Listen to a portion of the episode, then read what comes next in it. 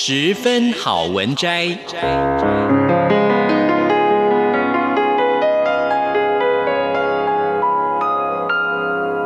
十分钟的心灵补给站。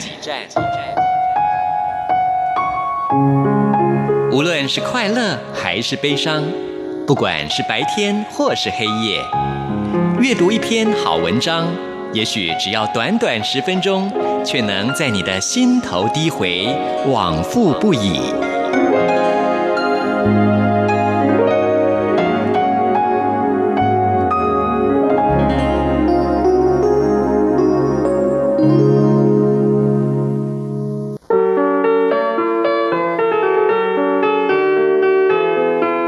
亲爱的朋友，欢迎您收听今天的十分好文摘，我是朱佳琪。那么今天我想跟大家分享的这篇文章呢，是有一位电视主持人，他现在同时也是广播主持人哦，李秀媛，他所写的《看过的越多，执着的就越少》。一九九零年代，他和另外一位谢家勋搭档主持了《绕着地球跑》的节目。那么在那个时候呢，出国还是一件非常稀奇的年代。呃，可以说是开启了旅游行脚节目的风气的先驱，看遍世界各种奇妙事物之余，旅行呢，从此就成了李秀媛她一辈子离不开的最爱，也彻底的转变了她的人生。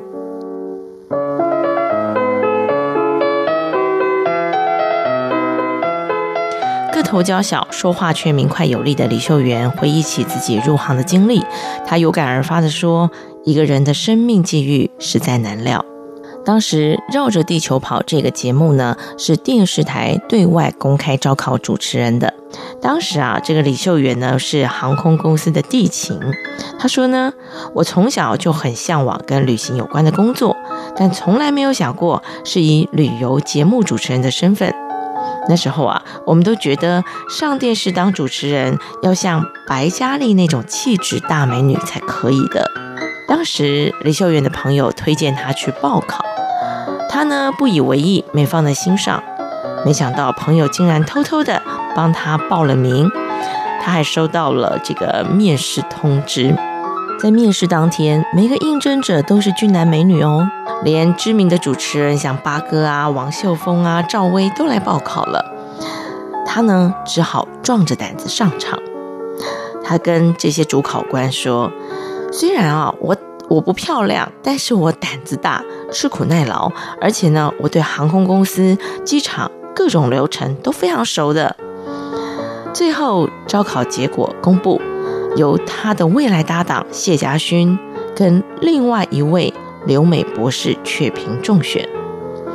哎，不料呢，这组人马才录了一集哦，那那位留美博士就因为在西班牙奔牛节出外景的时候受伤了，然后又跟制作单位发生了纠纷，而拍摄内容当然也不能用啦，所以当时名列这个备取第一位的李秀媛就。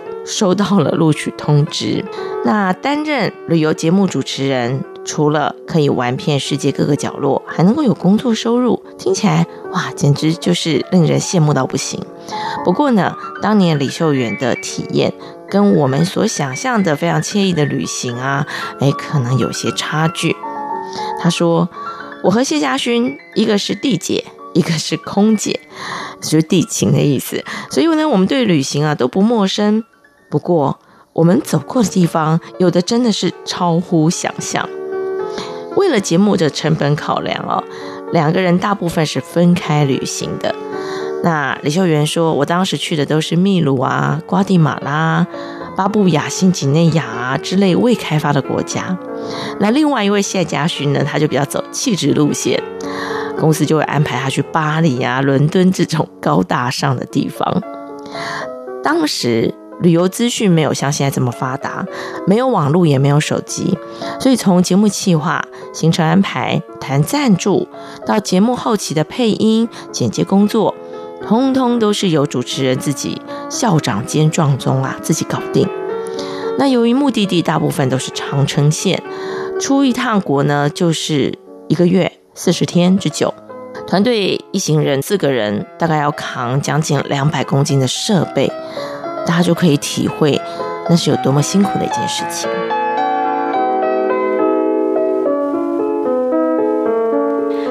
担任绕着地球跑的主持十多年，李秀媛的所见所闻也真是无奇不有。她曾经呢，在亚马逊丛林里冒险涉水，或者是在几乎与人同高的草丛里硬是砍出一条路。后来才知道，不远处就是食人族的部落。也曾经呢，误信导游的说辞，进入了库德族民家去采访当地的妇女。哦，这时候村里的男人就会拿出棍棒冲出来。他说：“这真的是用生命在做采访。”还有一次，他在土耳其采访当地著名的壁葬文化，就是墙壁的壁啊、然后这个葬礼的葬。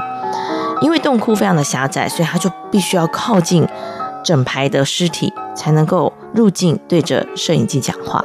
他说：“现在回想起来，真的非常惊悚。可是当时他没有感到害怕，就是抱着一个尊重、尊敬的心。然后李秀媛呢，也是台湾第一个体验高空弹跳的女艺人。她壮着胆子这一跳，哇，就多了一个李大胆的称号。然后呢，也让她在当年如愿的拿下金钟奖最佳节目主持人的奖项。”他说：“现在回想起来，很多时候真的是老天眷顾，让我平安顺利的完成每一趟旅程，还拥有那么多特别的回忆。虽然旅行当中甘苦交织，但呢，也因此带给他许多无可取代的收获。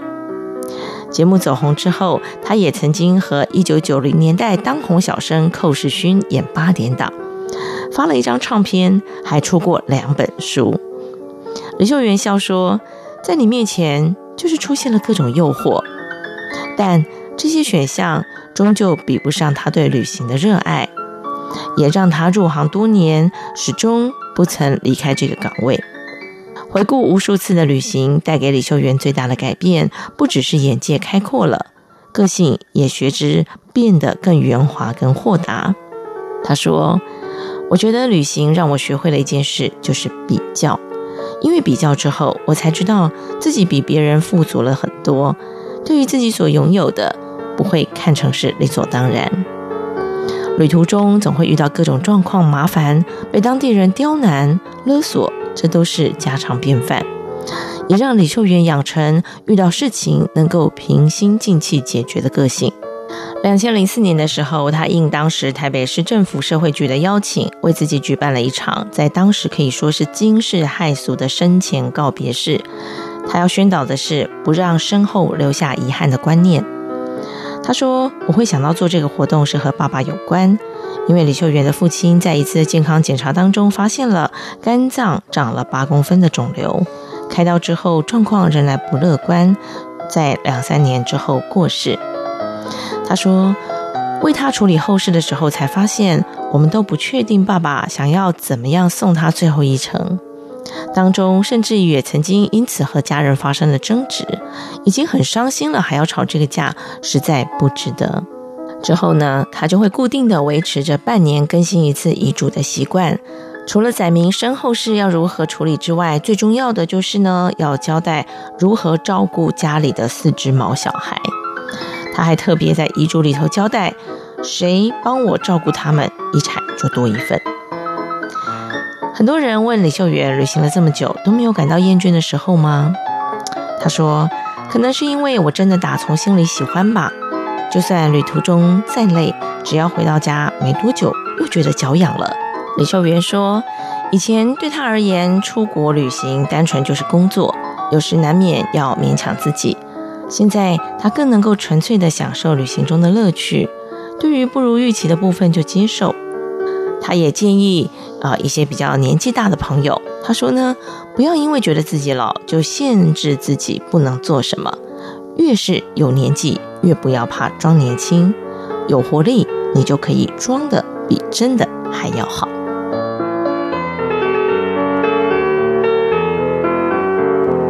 这是今天跟大家所分享的文章，我们下礼拜同一时间空中再会。